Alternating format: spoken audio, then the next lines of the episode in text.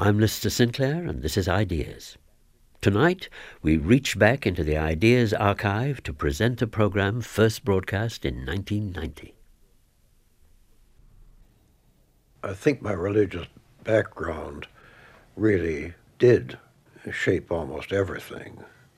It gave me the mythological framework that I was brought up inside of, and uh, as I know from experience, once you're inside a mythological framework, you can't break out of it.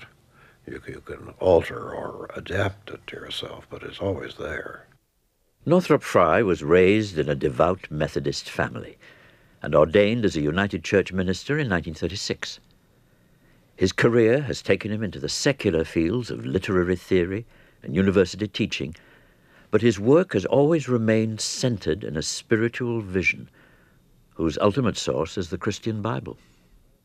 The Bible is, to me, the body of words through which I can see the, the world as a cosmos, as an order, uh, and where I can see human nature as something redeemable, something with a right to survive. I think if I didn't read the Bible and were confronted with all these dire prophecies about the possibility of the human race disappearing from the planet, I would be inclined to say, well, the sooner the better. Tonight, in the last program of our intellectual biography of Northrop Frye, we'll explore Frye's religious vision. We'll look at the connections between this vision and Frye's preoccupation with language.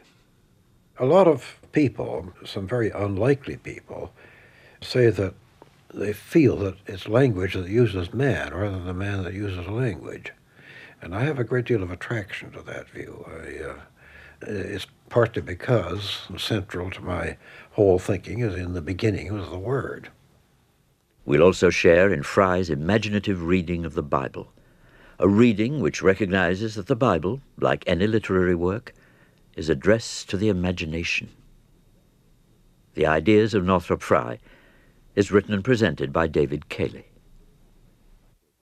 In the early nineteen eighties, Northrop Frye published a book on the Bible and literature called The Great Code. The title came from the English poet and painter William Blake. The Old and New Testaments, Blake said, are the great code of art. Frye read Blake as a student in the early nineteen thirties, and the encounter was formative.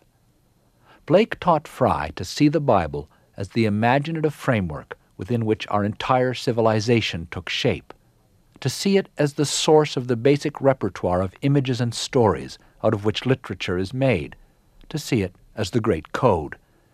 This became the seminal idea in Frye's literary criticism.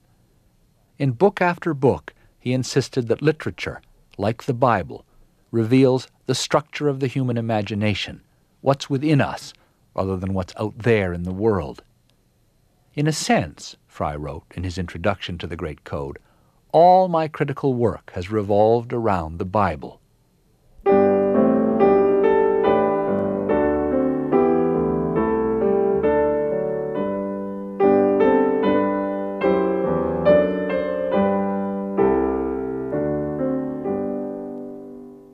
Frye's immersion in the Bible began in childhood. His family were Methodists, an evangelical Protestant church that had broken away from the Church of England in the eighteenth century, and in Canada eventually merged with the Presbyterians and Congregationalists to form the United Church. Methodist teaching stressed the authority of Scripture and the importance of personal conversion.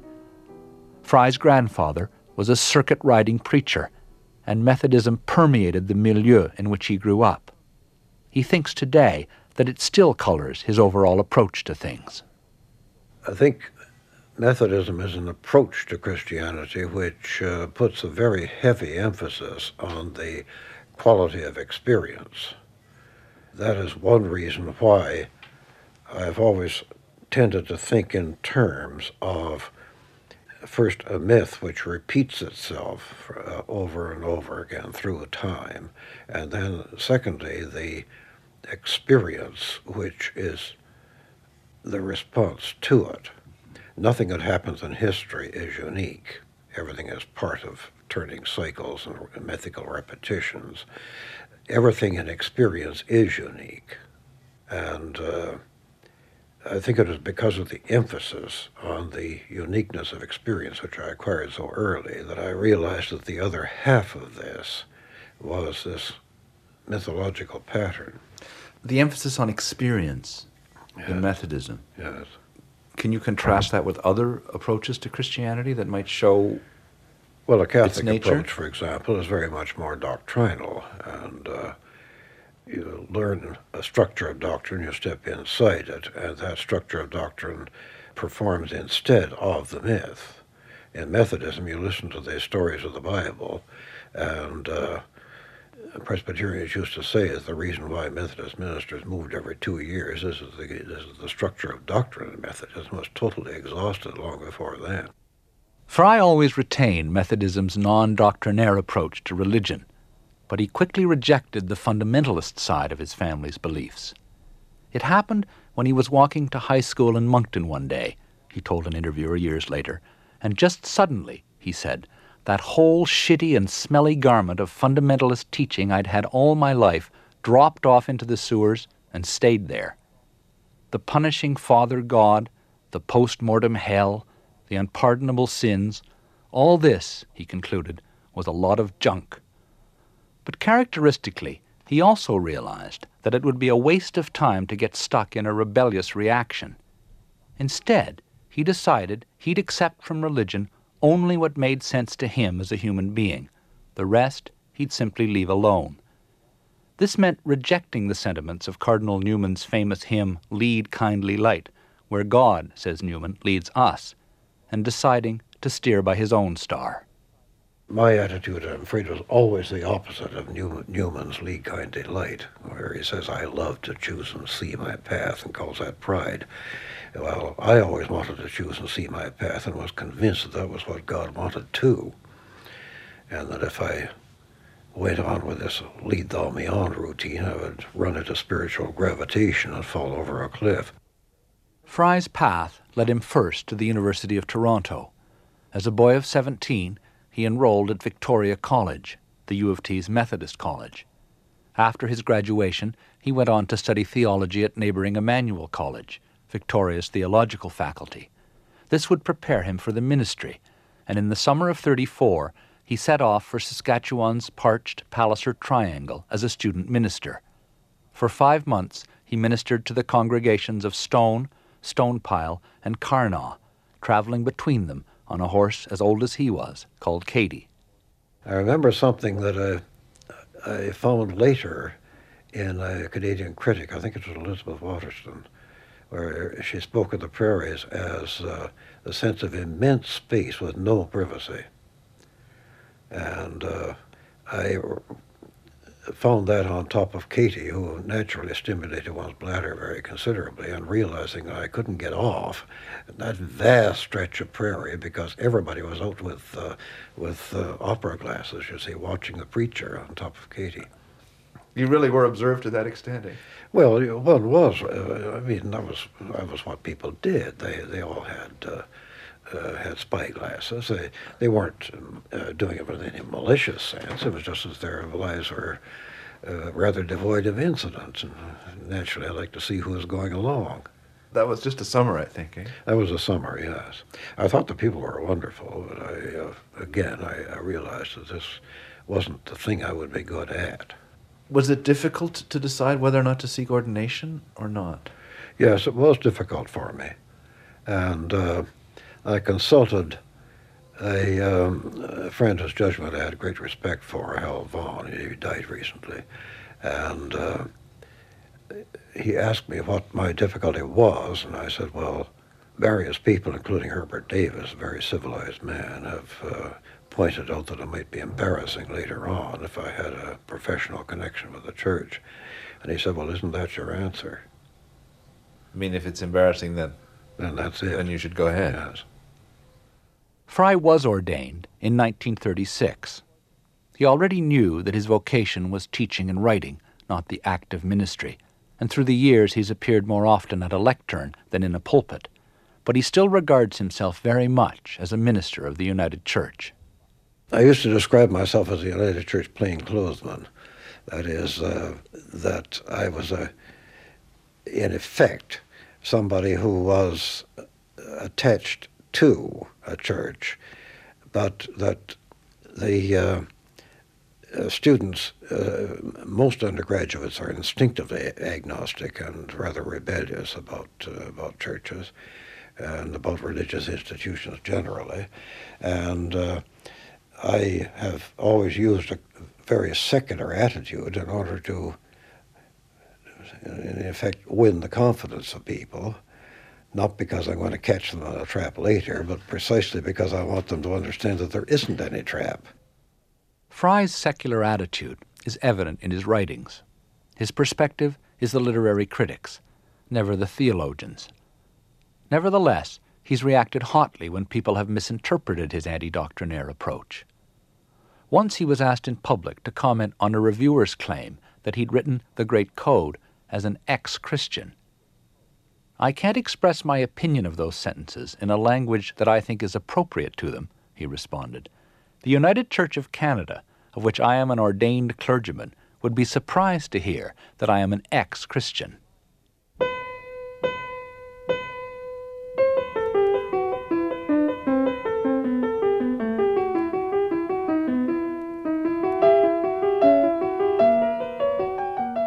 Frye's relationship to the Bible is the foundation of all his work as a literary critic.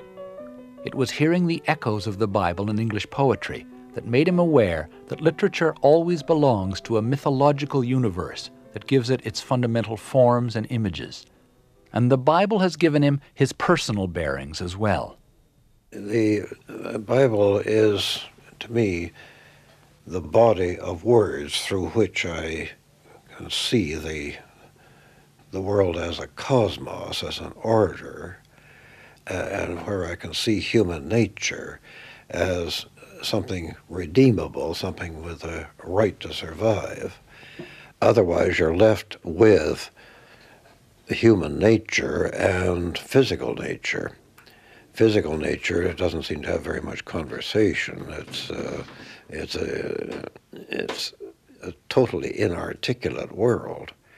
Human nature is corrupt at the source because it's uh, it's grown out of physical nature, and uh, it has various ideals and hopes and wishes and concerns, but uh, its attempt to realize these things are is, is often abominably cruel and psychotic. And uh, I feel there must be something that transcends all this, or else. Or else? Well, or else despair. I mean, why why keep this uh, miserable object, uh, humanity, alive on this planet when it's doing nothing but pollute it? Frye learned to see the Bible as a cosmos from William Blake. As a boy, Frye had already rejected a fundamentalist reading of the Bible, which made it a prop for authoritarianism and repression. Blake showed him another way, an imaginative reading which saw the Bible as the manifesto of human dignity and creative freedom, not the dictation of a tyrannical God. To Blake, God and the human imagination were ultimately identical. In his later writings, he spoke of Jesus, the imagination. What this imagination is, neither our senses nor our reason can tell us. They can only observe and compare. None, by traveling over known lands, can find out the unknown, Blake says. The imagination must be revealed by what he called the poetic genius. The Bible is this revelation. The alternative is the worship of nature and ourselves as natural beings, which Blake called natural religion. Natural religion for him was what the Bible calls idolatry. It means uh, finding something numinous in nature, in the physical environment. And the Bible says that there are no gods in nature, that nature is a fellow creature of man, and that while one should love nature, you actually get your spiritual vision through human society, and then you see nature as it is. But, but all the gods that people have pretended to find in nature are in fact devils.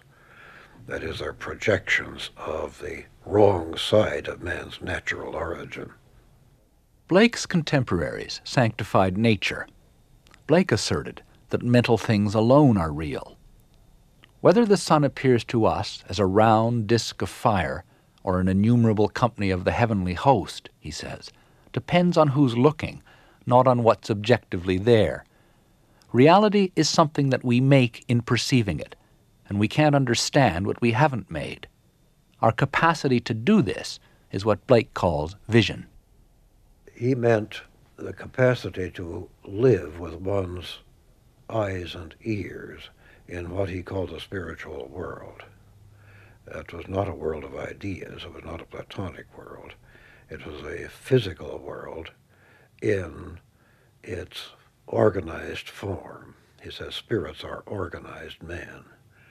He also says spirits are not cloudy vapors or anything fuzzy. They are organized and minutely articulated beyond anything the physical world can produce. In other words, it was his world of poetry and painting. Vision for him was, as I say, the ability to, to to hear and see in that world. This was not a world that had an independent existence. Oh, no. Not a Platonic world. This is the world as it really is, and not the world as our lazy minds and senses perceive it. The Bible, to Blake, was the source of this visionary seeing. Why is the Bible more entertaining and instructive than any other book, he once asked, and answered, because it is addressed to the imagination. The whole Bible, he says, is filled with imaginations and visions from end to end. It is within the figures of the Bible that the imagination awakens and expands. They become the reader's chariots of fire.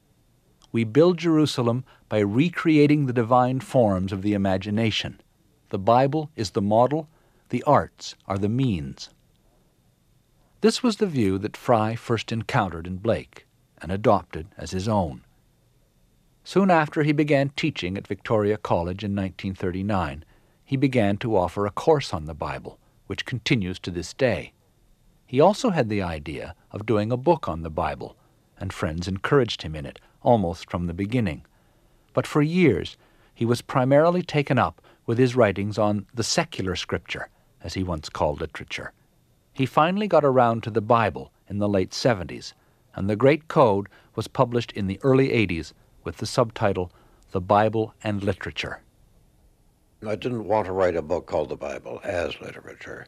What I wanted to do was to deal with the entire narrative and imagery of the Bible and the impact that it has made as a totality on literature. And that was why the word "and" was extremely important to me. So it's not a strategic disclaimer to fend off charges that you're poaching in theological territory or anything. Oh, well, it was partly that as well. I uh, I wanted to make it clear that I was dealing with the Bible's relation to literature and the fact that it was written mostly in literary language, and uh, that it was neither um, an aesthetic literary approach to the Bible nor a doctrinal one.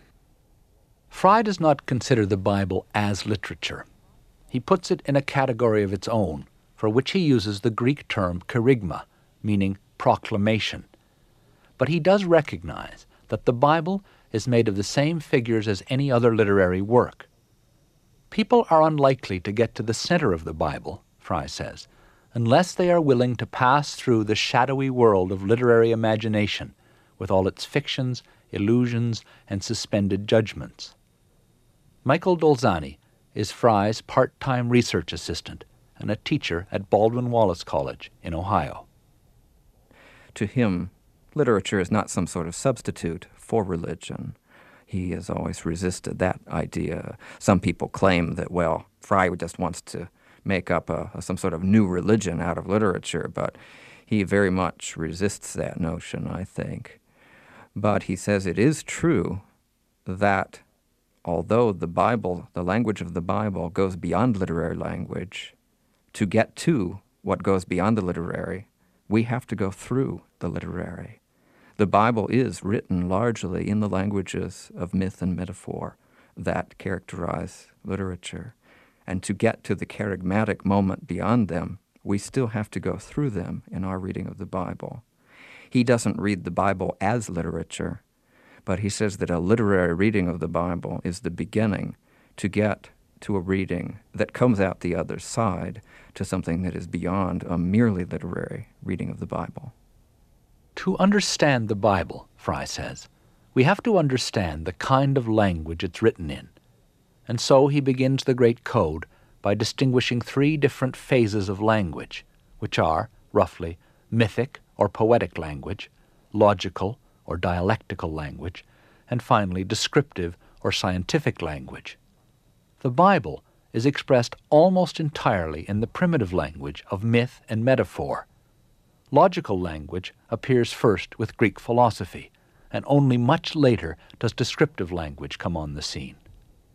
In ordinary speech, we use words to represent things outside the structure of words, but as a technique of writing, that is a fairly late development, because it depends on uh, technology, really.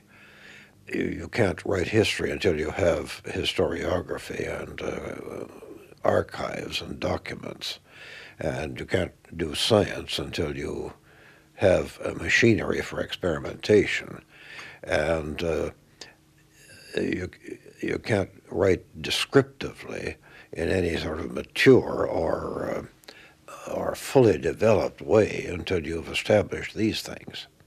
Consequently, I wouldn't put descriptive language as a continuous form of prose much uh, earlier than about the uh, seventeenth century. What is happening before that? What is happening before that is, first of all, the Uh, logical language developed out of Plato and more particularly Aristotle, where the criterion of truth is in the integrity of the verbal structure rather than its relation to something outside. And how is mythic thinking contrasted with dialectical? Mythic thinking is the earliest of all, is the most primitive form of thinking. Uh, consequently, the illusion turns up in every generation that it's something that will be out, outgrown. But we always find that if you try to outgrow mythical thinking, you end up by rehabilitating it. And uh, uh, mythical thinking proceeds metaphorically in a world where everything is potentially identifiable with everything else. Gods, for example, are linguistically metaphors. That's how they start out.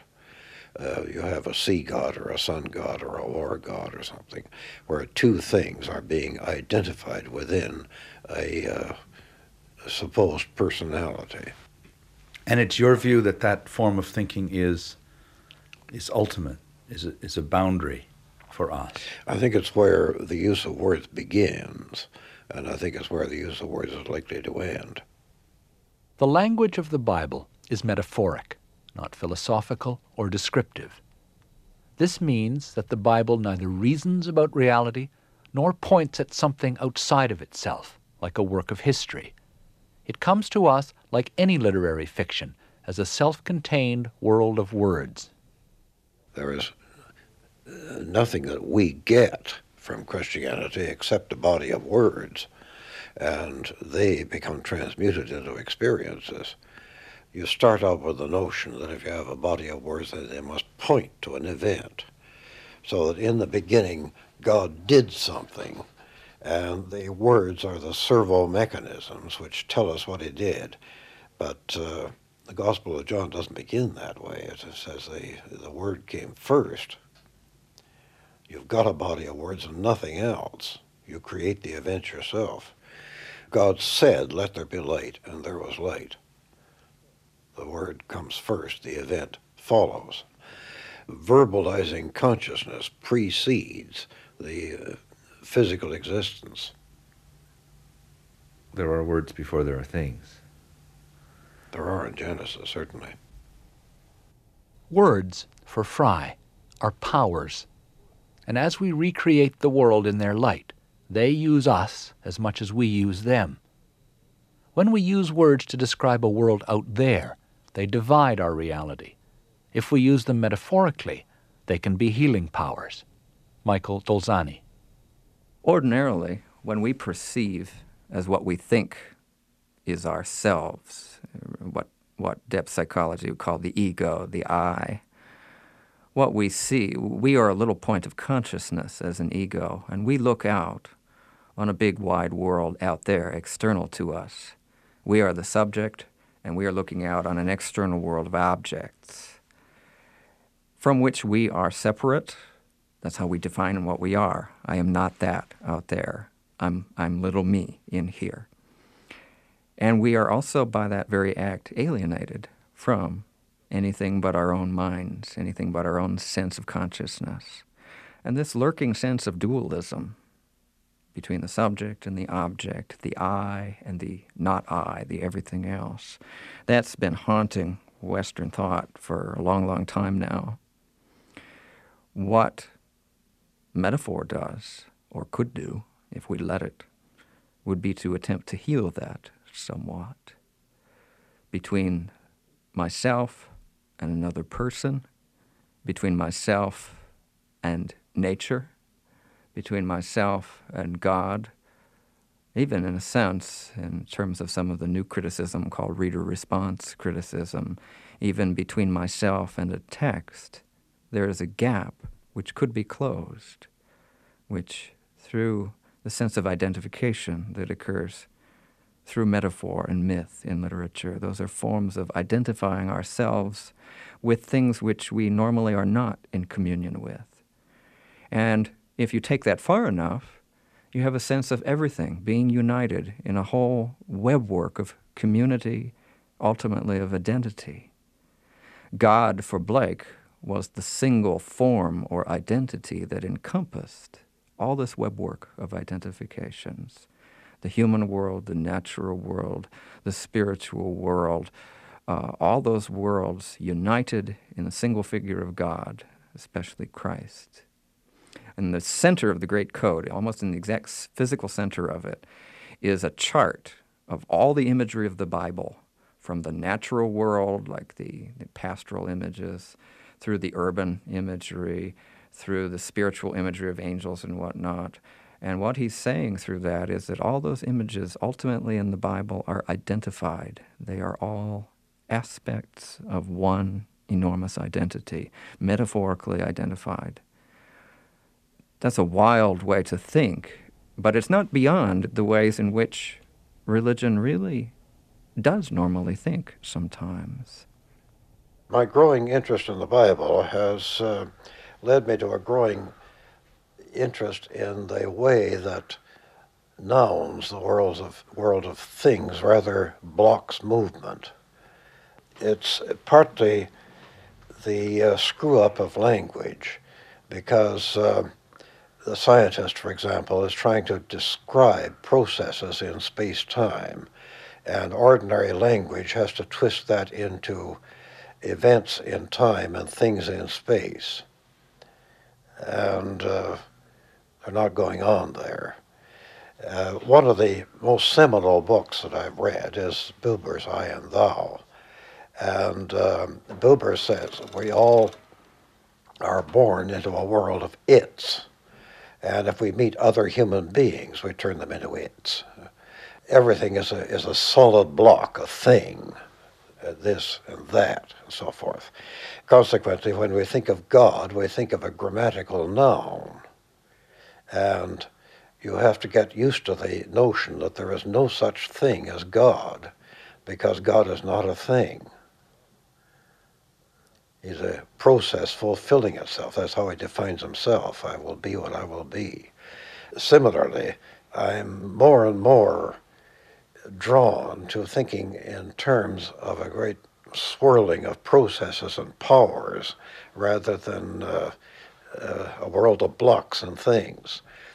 Uh, a text, for example, is a, is a conflict of powers. A picture is not a thing, it's a focus of forces.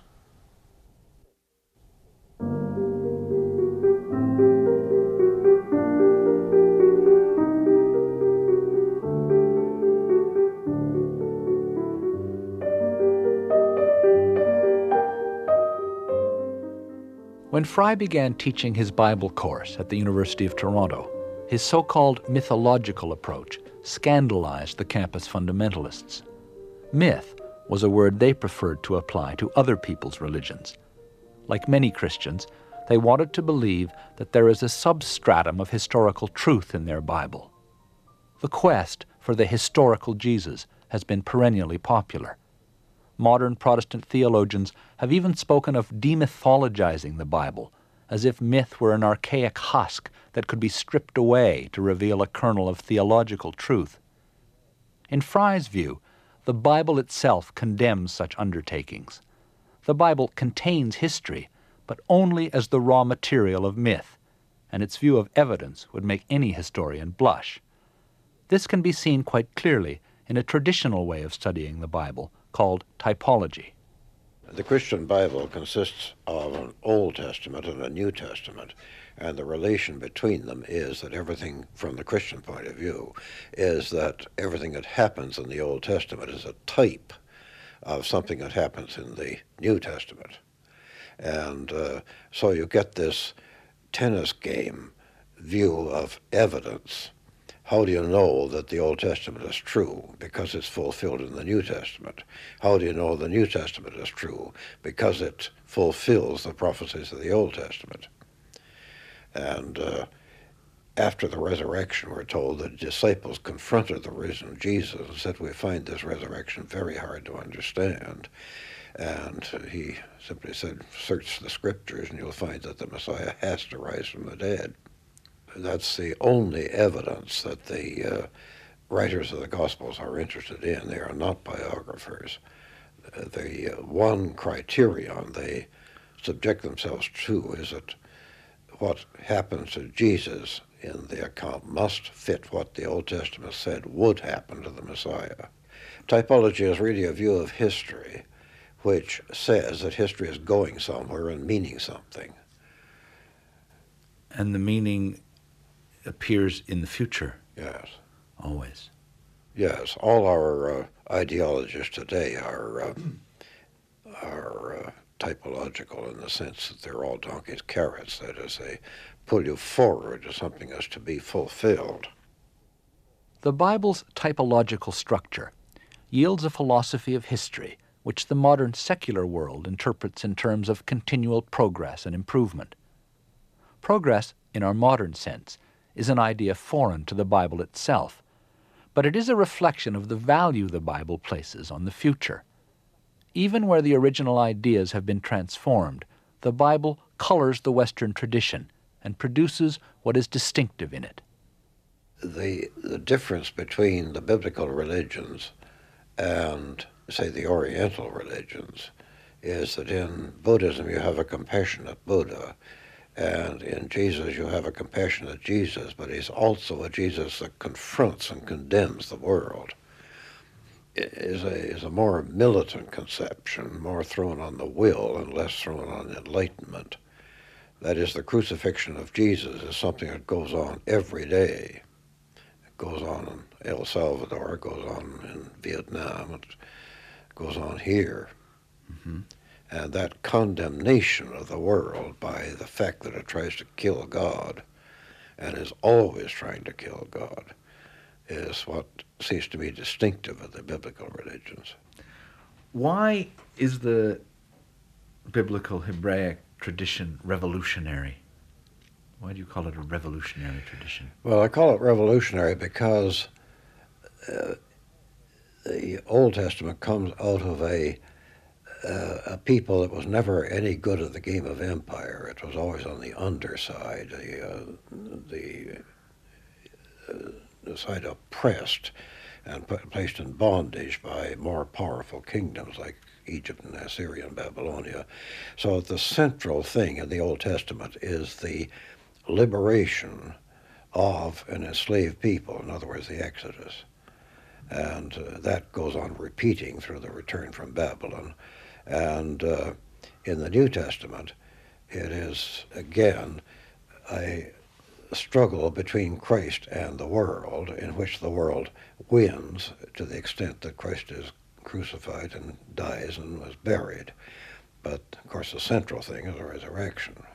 God can't die. What does the eye-ear dialectic in the Bible have to do with its, its revolutionary cast?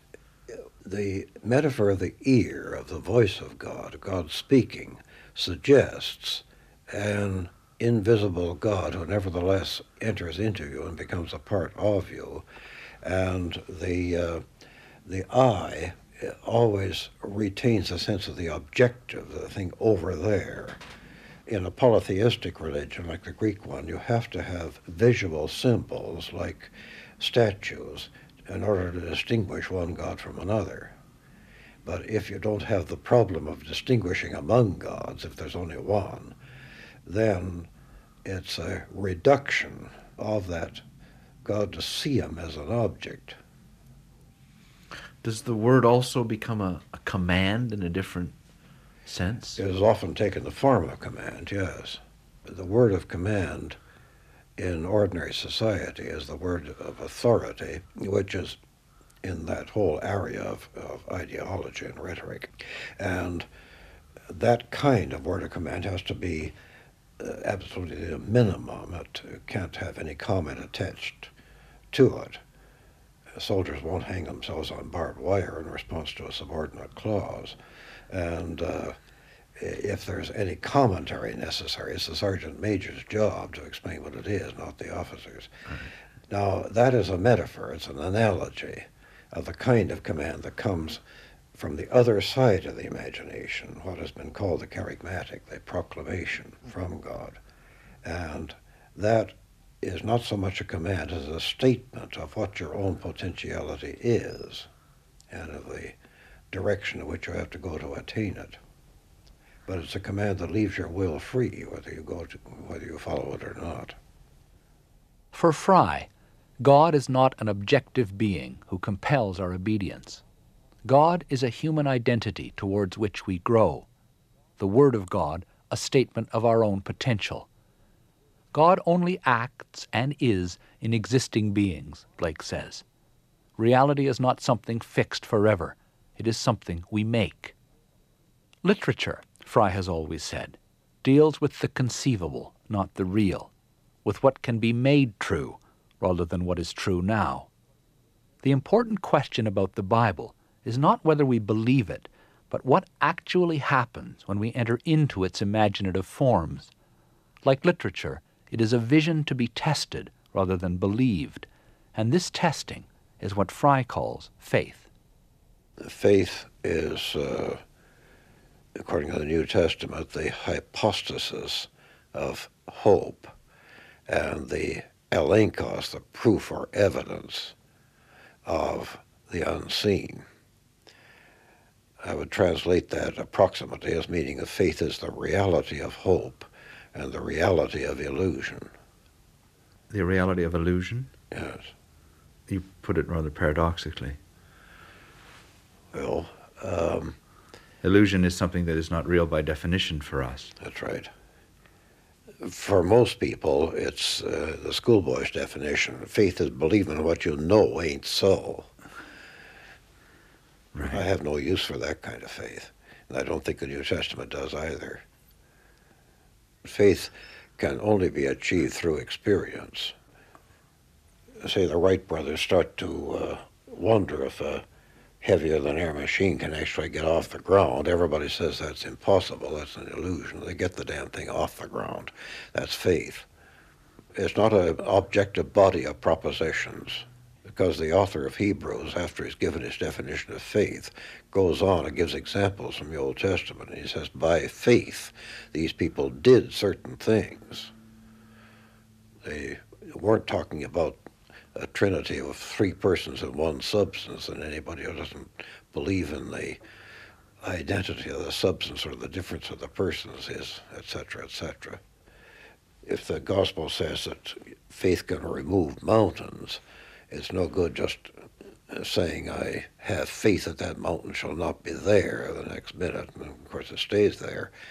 So obviously you have to keep on working at your conception of faith until it becomes more precise and, and uh, heads in the direction of realization. The important thing is that it does does work. It's it's a, a process of turning into reality what has been either a matter of hope or a matter of illusion.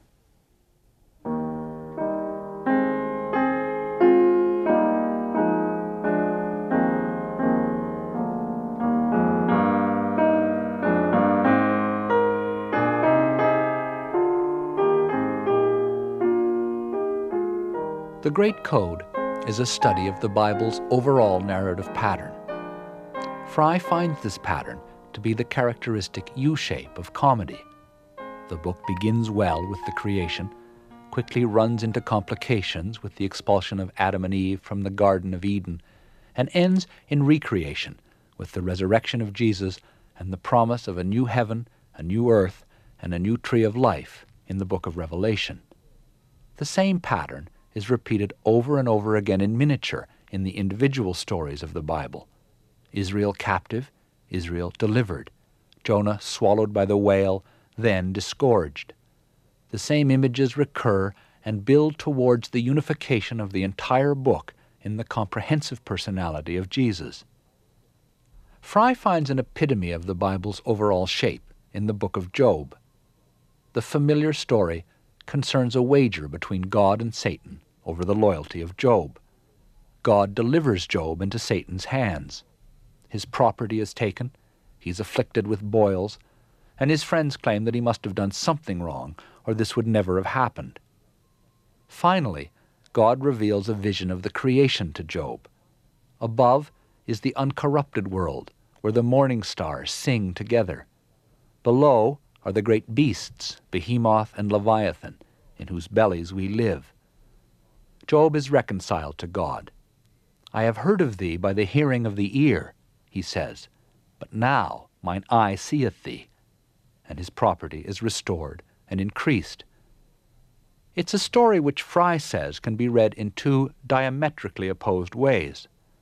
Bernard Shaw, for example, saw it as a story in which God first betrays Job, then bullies him into submission with what Shaw called an ignoble and impertinent tirade. Blake, who illustrated the book in a wonderful set of engravings, saw the story as Job's deliverance from an ego-centered consciousness into an enlarged vision. Frye reads the book as Blake does. Blake uh, looks at Job as a kind of spiritualized version of the story of the fall in Genesis.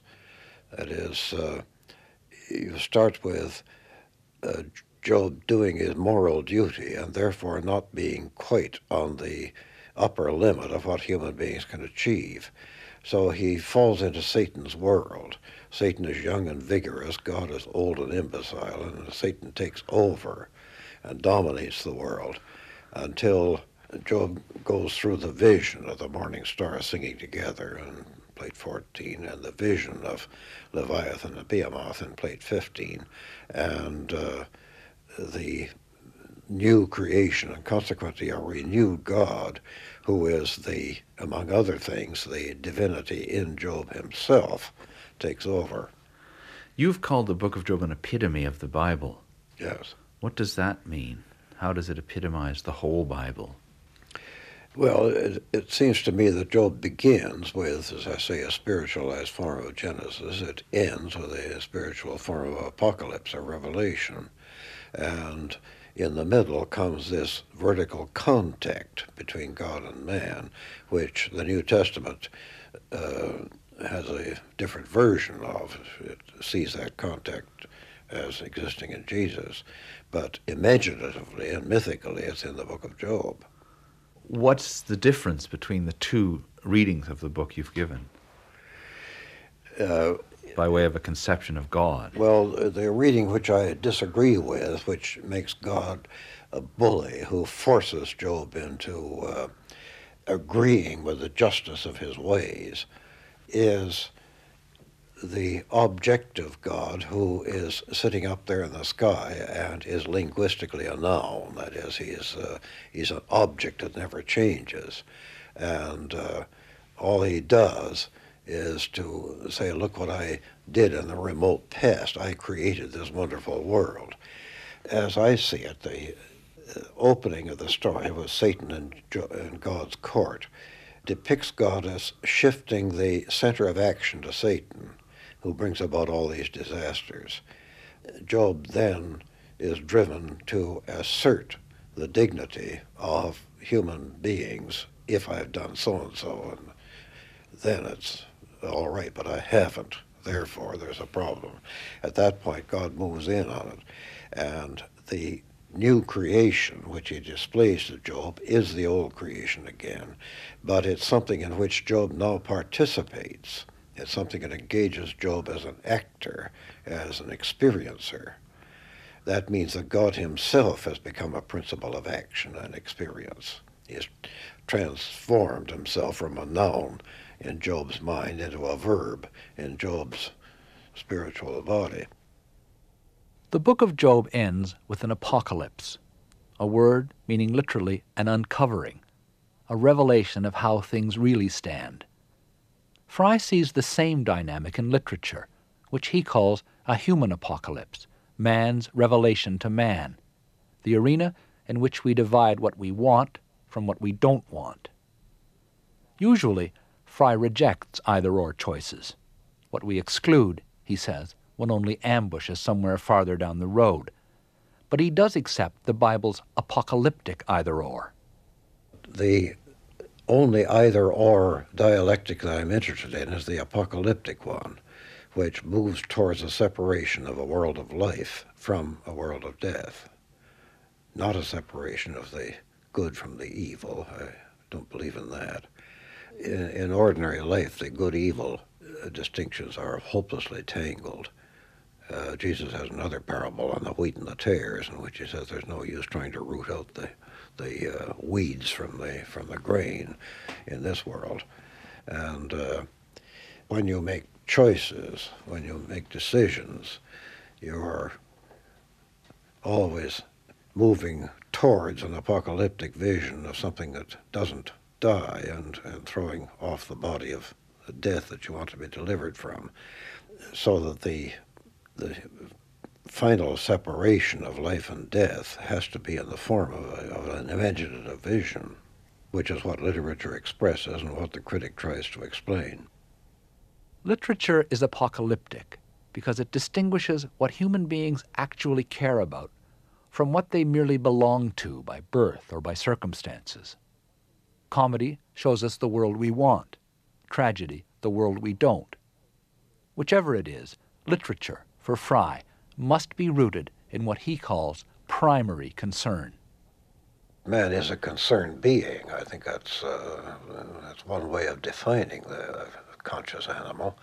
And uh, as I went on, I tended to see a distinction between the primary concerns of man as an animal, that is food and sex and property and freedom of movement, and secondary concerns, which are religious belief, uh, political loyalties, and everything ideological.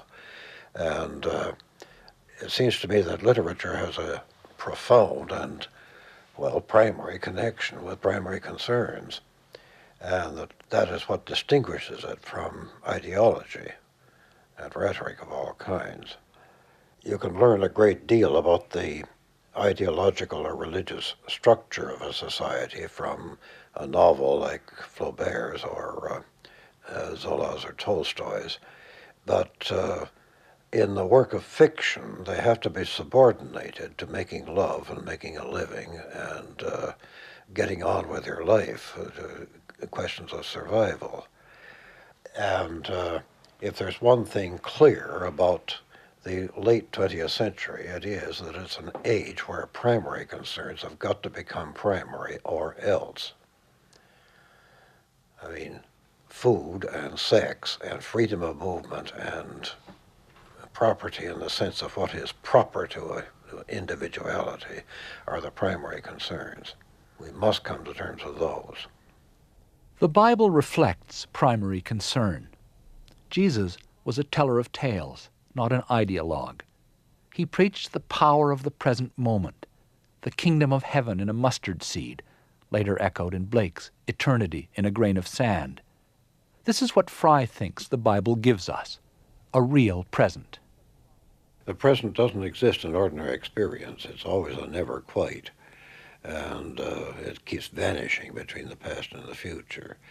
The uh, Bible, while it doesn't raise so abstract an argument, nevertheless makes it clear that reality is a matter of a real present, a now which exists, and a real presence, a real here in space.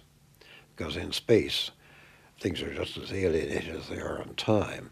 Now is the center of time, but there's no such time as now, ordinarily. Here is the center of space, but there's no such place as here. You're always, it's always a there, even if you're pointing to the backbone, or to your own backbones. And uh, to me, the words eternal and infinite do not mean time and space going on and on without ever stopping. They mean the reality of now and the reality of here. What makes the reality of now and the reality of here is vision, the power to see in the light of eternity, which is the world as it always and never is. The Bible is the source of this vision for our culture. We forget it, Frye says, at our peril. I think that uh, forgetting the Bible is, a, is on a par with forgetting the rest of our cultural heritage. And I've always, of course, maintained that when you lose your memory, you become senile, and that's just as true of a society as it is of an individual. Do you see this as a senile society in that sense? Well, there's a lot of senility about, yes. Frye's answer is characteristic. He notes the reality of growing senility, but humorously, in passing. He doesn't dwell on it, brood about it, berate others about it. His eyes remain fixed on a better possibility and on his obligation to try and realize it. He makes a statement of his faith in the conclusion to his book Creation and Recreation, published in nineteen eighty, and I'd like to end this series by reading it. If we could transcend professed belief, Frye says, meaning essentially ideology, and reach the level of a worldwide community of action and charity, we should discover a new creative power in man altogether, except that it would not be new, but the power of the genuine word and spirit, the power that has created all our works of culture and imagination, and is still ready to recreate both our society and ourselves.